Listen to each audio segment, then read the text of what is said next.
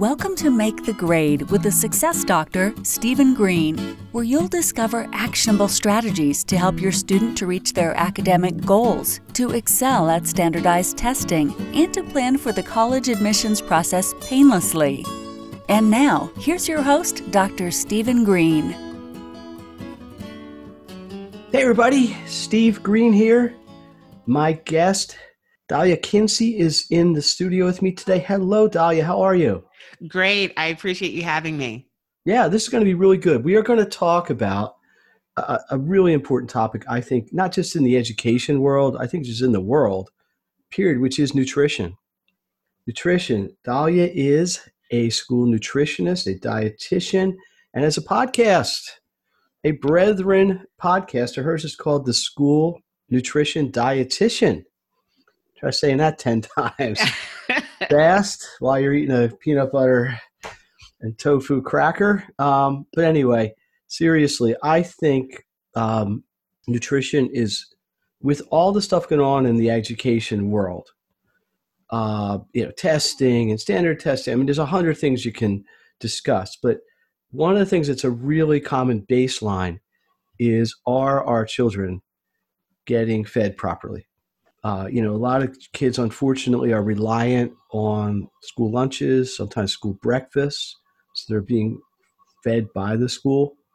Uh, I don't think, I, I, I, don't, I can't cite it. Maybe Dalia can, but there's tons of evidence. You know, having a good breakfast, uh, making enabling learning much better for the kids during the day, and on top of that, having tried a high quality food as opposed to you know breakfast that's really sugary and so on and so on. So why don't we start it this way? Why don't uh, let me give like a little background of where I'm coming from, and I'll let you tell where you're coming from. And I'll just get into some topical stuff here. So, uh, my business is called Make the Grade. I am a, a, academic support and tutoring company based in the Philadelphia area. Uh, we help families of children, basically school age, uh, elementary, middle, high school, and college to a degree, navigate the murky waters of academics. How about that? Uh, but my main thing on the podcast is to try to give families actions that they can take right away. You literally pause in the middle of a podcast and go do something. So whether it's tutoring related, whether it's time related, or it's information related, whether it's a better way to study, uh, that's where I'm coming from. So I think the link here to me is we have to nourish ourselves well. We have to, and this is a long term. This is not something you do one day and then you're fine for a year. Exactly. Uh, some of the academic stuff can be a little bit of a quick fix that way. So I'm excited. I think we're going to learn a lot today and we're going to get some really good takeaways. Dalia, tell me about yourself. So, like you said, I have my own podcast. The focus of my podcast is sometimes for professional development, topics that people who actually work in school nutrition would be interested in.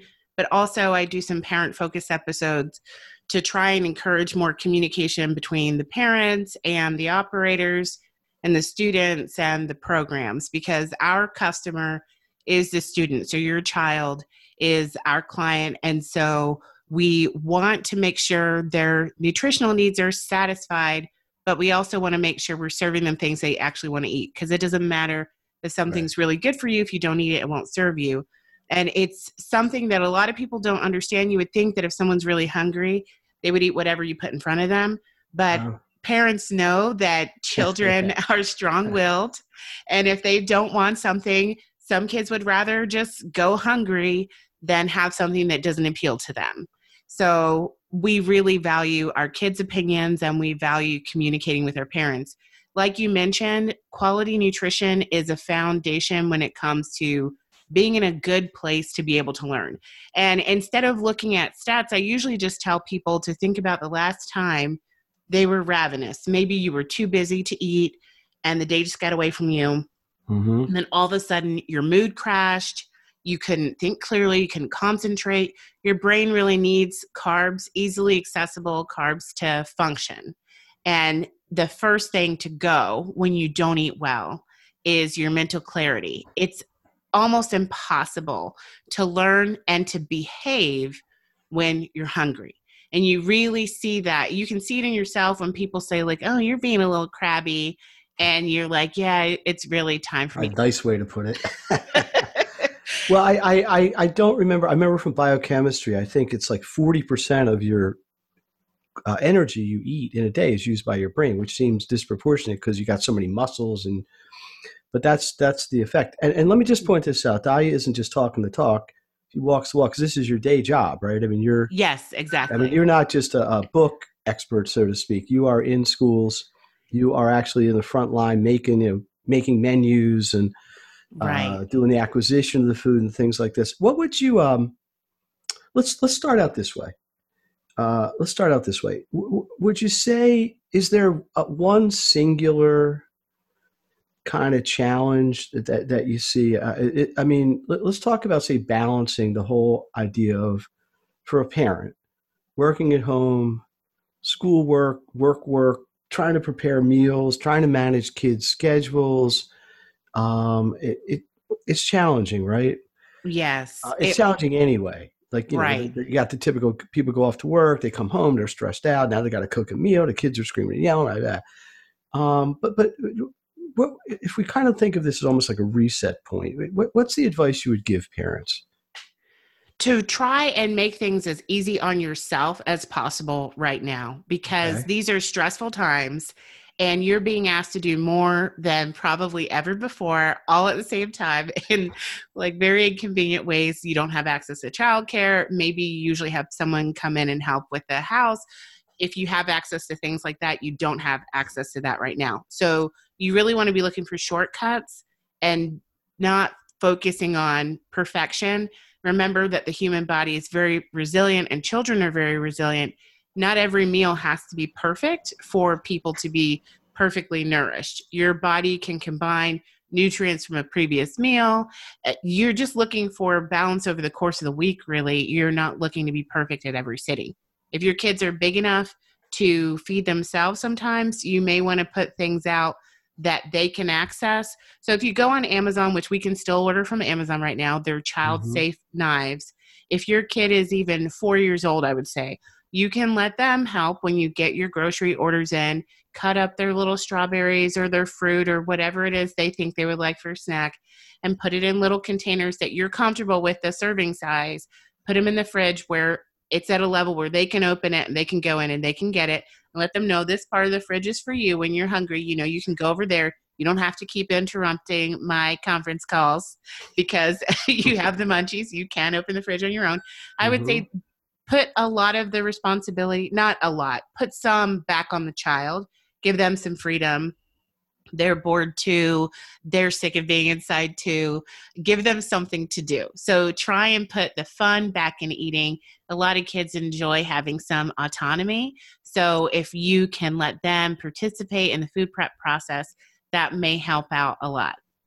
I guess you could also batch tasks. Like you could cut up five apples or whatever at a certain time and then just so you don't every time you want something have to uh, exactly. prep it. Um, and just think with that one, I wanted to say just think about the individual fruit or whatever that you're cutting up. If it's one that's likely to brown after you've cut it, you can put some drops of lemon juice or something on it to try and stop it from getting that's, brown. A, that's a real pro tip there. I'll eat a brown apple, well, but yeah. a five year old will not. that's yeah, that is true. Uh, in terms of timing, you know, there's sort of the classic three meals, a, you know, three square meals a day sort of thing. Um, I don't, I don't know where that is in the dietary uh, recommendations anymore, but it, it, it, it, when we're when we're trying to schedule a day academically, like let's let's say right now you got a couple kids at home, you're trying to work as a parent, you're trying to help get your kids functionally able to educate, whether it's independently or hand holding them. It, is it important to schedule when you're going to have meals? Like maybe at eight o'clock we all have breakfast, and you do school from nine to ten while I do some work. What's your take on that?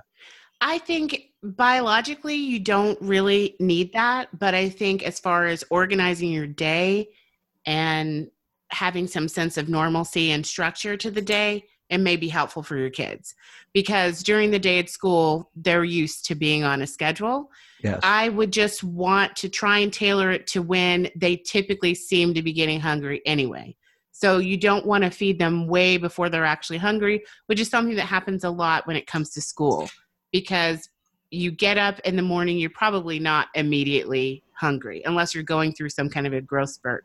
Most people would want food, like you said, maybe around eight. But mm-hmm. some kids are having to eat at like six thirty. Who's hungry at six thirty?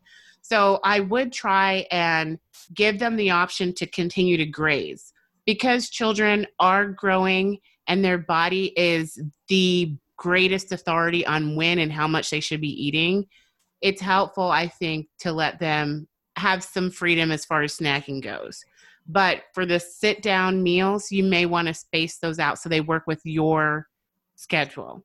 So basically, just trust nature. But here's here's the problem. I can hear what parents are saying at home. What if my six year old wants to eat at seven o'clock, and my nine year old wants to eat at eleven, and my thirteen year old wants to eat all day, and my teenager, you know, will only eat when they wake up at three in the afternoon. Uh, that I, is exactly I, how they will be, right? Everybody right, will right. be all over the place. Uh, right, so. I, I, get that. Um, well, I, think the word that you said, which I'm going to agree with completely, is structure, right? And and I'm and academically, that's the same thing because that's what I'm getting a lot. You know, how do how do I make my day work with all these uh, balls we're juggling in the air? And and my shortest answer I give you is structure. You have to have an academic structure. You have to have a physical structure. Where's homework? one of the advice I've been giving parents lately is, is create like a school room in your house, like pay, make a part of your room or whatever. When you're sitting here, you're doing school, uh, and I think you have to wrap the the nutrition around that a little bit. But um, let, let's talk about quality of food, okay? Because you can give a kid a Twinkie, which I, I guess is the stereotypical junk food, maybe, right? Yeah, they um, recently um, started producing those again, right? I, I, I think I mean, when I was, was growing up, that was like the, the ultimate, you know, basically empty calorie, carcinogenic uh, thing you could eat. But uh, not, and no disrespect to Twinkie lovers out there, but uh, let's assume as a parent, your goal is a nutritious, uh, healthy, uh, you know, vitamin rich uh, meal.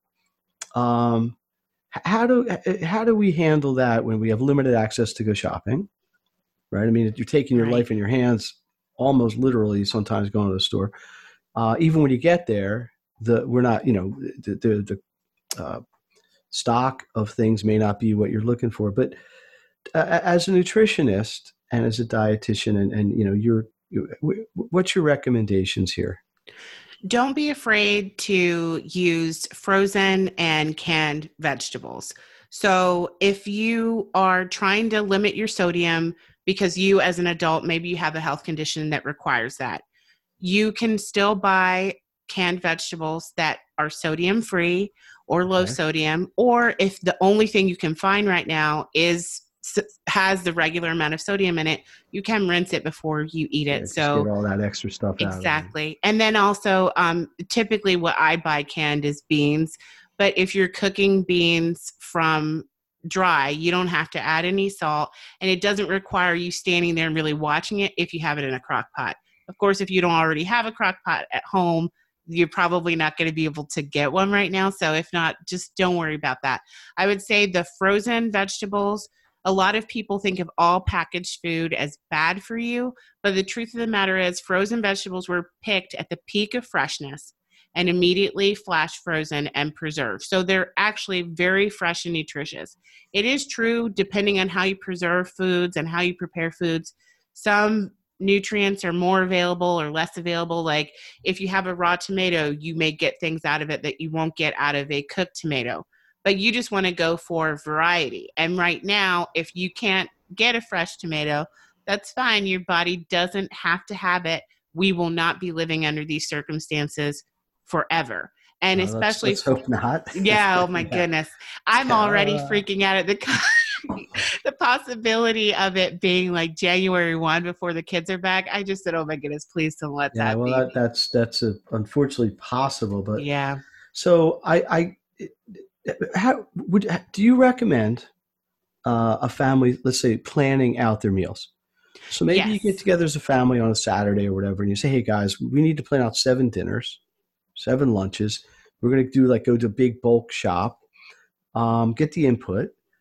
Uh, yeah, I guess the parents ultimately have the sort of veto power if the right. kids' choices aren't what they want. But uh, so so I, to bring this all together, our goal is to, to raise healthy kids, right? Right.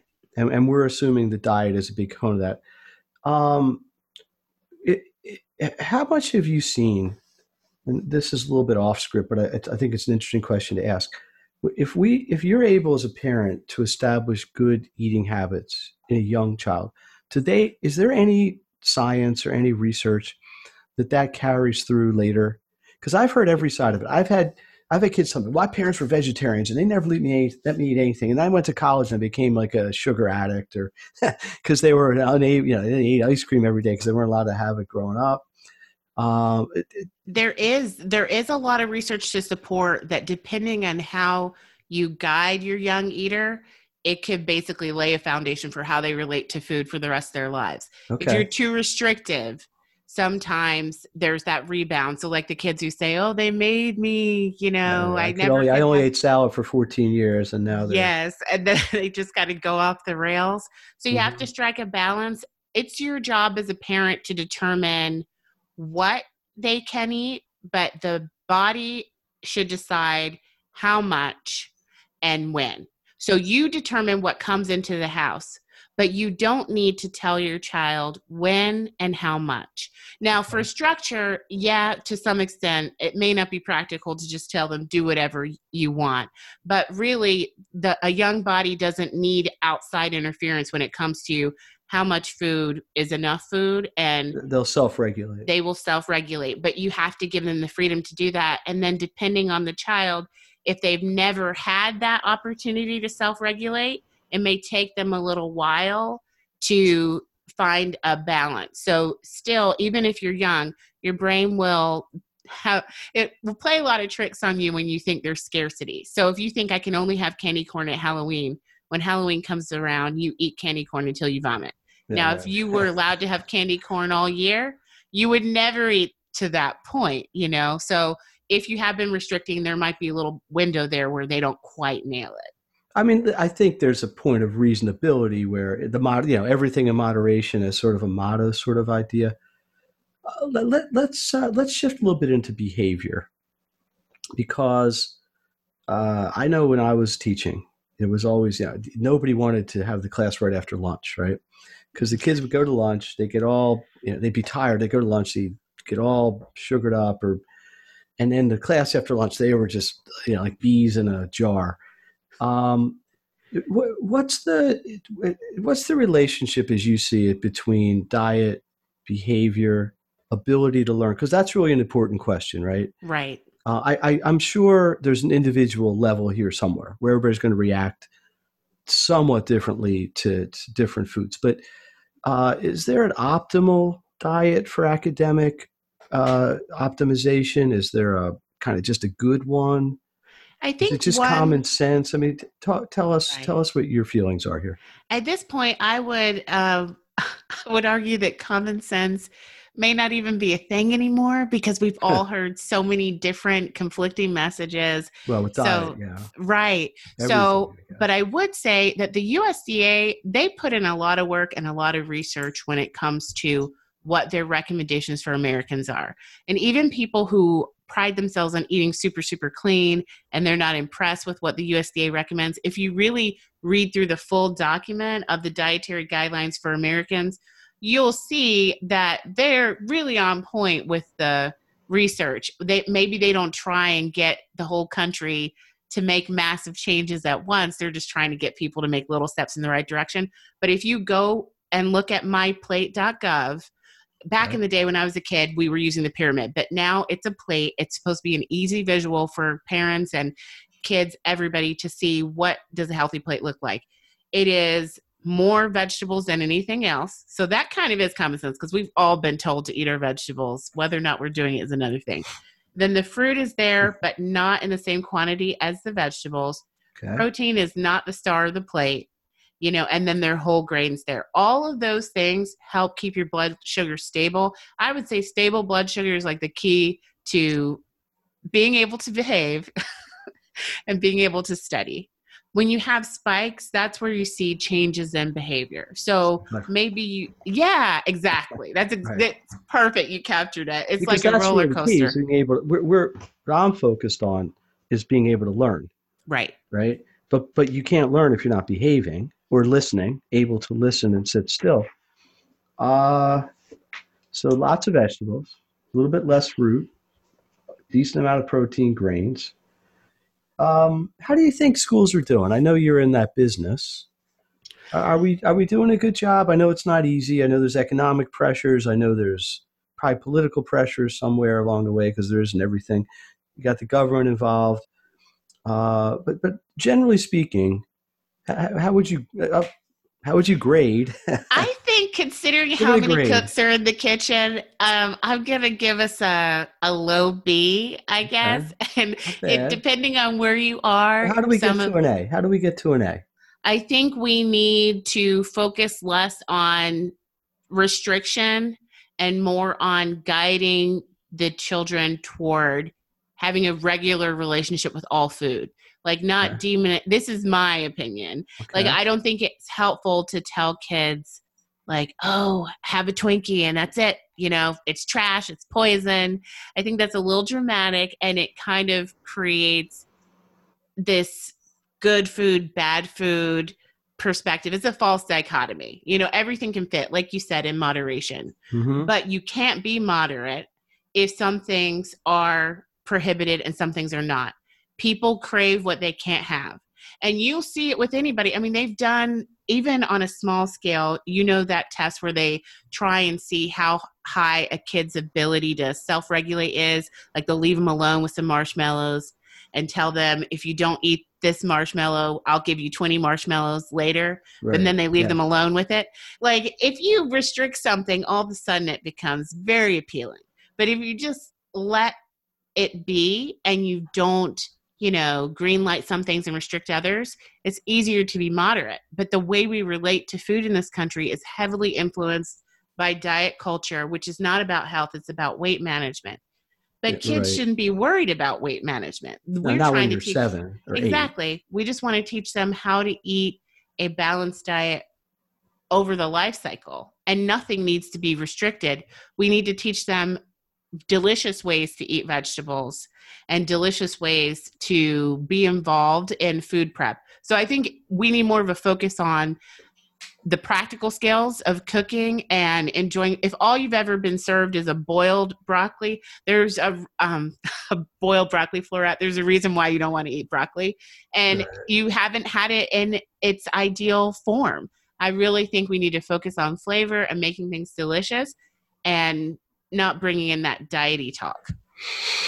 Well, clearly, it's not just about the food when you're talking about institutional situation, right? Because you've got time constraints. You may not, if you can just throw something in for four minutes of prep versus an hour, sometimes that just is is how it's going to be. Um, you've got volume. I mean, uh, how many children are in the schools that you serve? Probably several usually, hundred, right? Right. Well, how many meals are you making a day? It's usually about 18,000 but okay, that's a lot. That's over 38 food, right? different schools. Yeah, you're right. I mean there's a lot that goes into it and some of the challenges that we face now is like the people that are in the workforce weren't raised by people who had the time to cook at home. So the people who fed me when I was in public school, they knew how to do everything from scratch. You know, people who now are in their 60s and 70s, they because they had, grew up with that. They grew up with it. Yeah. And now we're getting people who have never cooked anything. Maybe they prepared some things in the microwave. And so if we ask them like to even you, fold uh, in an ingredient, julienne a carrot or yeah, they're like, "What are you talking about?" So, and, so, and listen, it, it's not like we expect to have gone to culinary school to work in a school cafeteria, but home cooks used to know that though. Yeah, well, yeah, yeah, because I grew up in a household where we didn't never ever ate out. Right. Just, I don't know if they were cheap. They weren't cheap, but I think they just prefer. My mother was an excellent cook, and they just liked it better.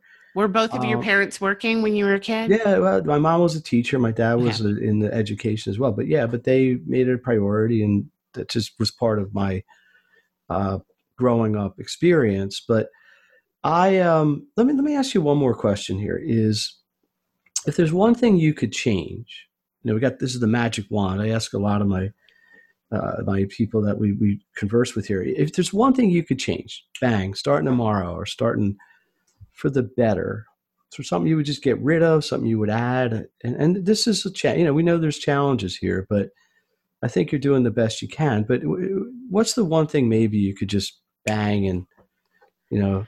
I wish that the educational system wasn't so I don't want to say fractured, but everyone has their own objectives and we se- operate as separate little teams.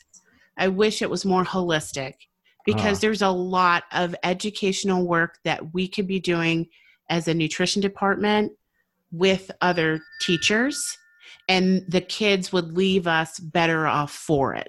So if the math department would take advantage of all the math lessons we could teach from a culinary perspective counting calories or right or fat or whatever. Yeah even in baking you know it's very baking is so temperamental. It's all about chemical reactions and you can't just eyeball measurements. You really have to understand measurements and fractions and we also have a lot of gardens in a lot of our schools too and there's a ton of different lessons to be learned in a garden.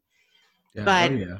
for the most part all of these programs operate completely separate from the rest of the school system. And if there was more integration i feel like we would cover a lot of bases with our students and it would even change the way they eat. Interesting. Steve Green here, the Success Doctor, the Make the Grade podcast, talking with Dalia Kinsey, school nutritionist and dietitian, and the School Nutrition Dietitian podcast. And we are having a, uh, you know, a riveting discussion. I think this is personally, I think this is really interesting because it's so global. I mean, it, this just affects everyone. It's it's like school affects almost everyone, and this affects almost everyone in school. Uh, here's the good news audience, we're going to do this again, Dalia and I. We've got so much to cover. We're going to try to break this up into a couple episodes upcoming. And you can tell me if I'm wrong here, Dalia. Uh, is there such a thing as brain food? I like that topic. We're going to save that. Uh, what educational lessons can we learn from food prep? We touched on that tiny bit. Positive side effects, bring your child into food prep, making it a family affair. Uh, food's effect on behavior. We're going to talk about this in the next episode. Let's let's uh, kind of summarize here. So, if I'm a parent, well, I am a parent, but if I'm a parent with kids in school, uh, what, what is there anything I can do personally? Like if I'm packing lunch, my school, my kid isn't buying lunch at school, isn't provided lunch at school. Uh, we got the myplate.gov, right? We got right. the. Uh, hopefully, the kid's a willing participant in the uh, so-called healthy diet what's your message to parents? I, I mean, is there any direct interaction? Are you like a, a how do I want to say this? In your role, how much interaction do you have with parents in your the districts you? I mean, you got a lot of schools. I really. I almost only see parents for the kids on special diets. So if a kid with a new diabetes diagnosis or renal okay. failure or mm-hmm. allergies, I do see those parents all the time. Okay, so so let's say here, here's your. I'm going to give you the platform here. Every parent in your school districts is, is listening. Hopefully they are. What, what's your message to them? What, what, what, are you telling them about how you, what you're trying, what your goal is, and what you would need them or like them to do to help you reach that goal? Eating a balanced diet can be healthy and fun. Eating should be delicious and enjoyable. Let's bring the joy back into the kitchen. I like that. That could be a t shirt. I like that. So, so basically, if I can summarize, uh, just you don't want this. You don't want you want to develop a positive association with food for kids because that is going to have a lifetime effect. Uh, you don't want you know somebody getting anorexia later because they're too worried about their body image, and that's a. I had a, a psychologist uh, talk about that with boy, maybe even six months ago. I forget when oh, we okay. talked, but because there's so much social pressure which isn't really the purpose of our discussion, but food is a part of that sometimes. Mm-hmm. Um, I'm going to give you the last word here. Anything specific uh, you want to you want to say in closing, and then we'll wrap this up, and we will move on to episode two. Parents should really try and be easy on themselves right now. You can create structure, include your kids when you're planning, like Dr. Green was explaining. It should be a family affair but again, you are the one who's actually trying to juggle the job and the childcare and the teaching. So we need to prioritize your stress levels right now. And don't worry, the human body is very resilient. You're not going to break your child because they didn't have a fresh fruit for several months. there we go. All right, Steve Green from the Make Your Grade podcast, Dalia Kinsey, the school nutrition dietitian. This is all about giving you ideas and things you can take action on. Go make a go make an apple and peanut butter. Celery and peanut butter. That was one of my favorite things growing up. What's your favorite? Uh, you got a favorite snack? Favorite healthy snack? I really do love peanut butter. I yeah, will put I, it on anything. So yeah, I'd probably do the apple and peanut. I had somebody I went to buy a the store near us. You actually grind it like they have, they have the nuts in this thing, and you push a button, and it kind of comes out like ice cream almost, but it's peanut butter. They put in one with almond butter, so I was there one day, and this woman's just telling me how much greater almond butter, so much healthier for you, and it's, but it also costs four times as much. She didn't tell me that until I got to the checkout, but that was okay. So I, I made this sort of transition. It has more flavor, almond butter. I really, I put it in celery. It's delicious. That sounds like something kids would love to play with yeah, something so they could go yeah, and you got to trick them. You got to tell them it's a Tootsie Roll or something. All right, we are going to wrap this up. Dalia, thank you very much, uh, guys out there and, and listeners out there. I really believe, and I thank all my subscribers and listeners for sharing the podcast and coming back and commenting on the community on the social media by email. Oh yeah, Dalia, tell. Uh, do you want to give out any contact information? Way people. Oh yes. Good call. I realize that I keep telling people to follow me on social media on my podcast, and no, I almost never say do where. It, do it. it's School Nutrition RD on Instagram and okay. on Facebook. School Nutrition RD. Okay, beautiful. Uh, I am at Make the Grade or MakeTheGrade.net. You can figure out the rest, especially if you've eaten a good breakfast. All right. We will talk to you next time. Thank you very much, everyone. You've been listening to Make the Grade with the Success Doctor, Stephen Green. If you enjoyed this episode, be sure to subscribe. For more resources and support, please visit makethegrade.net.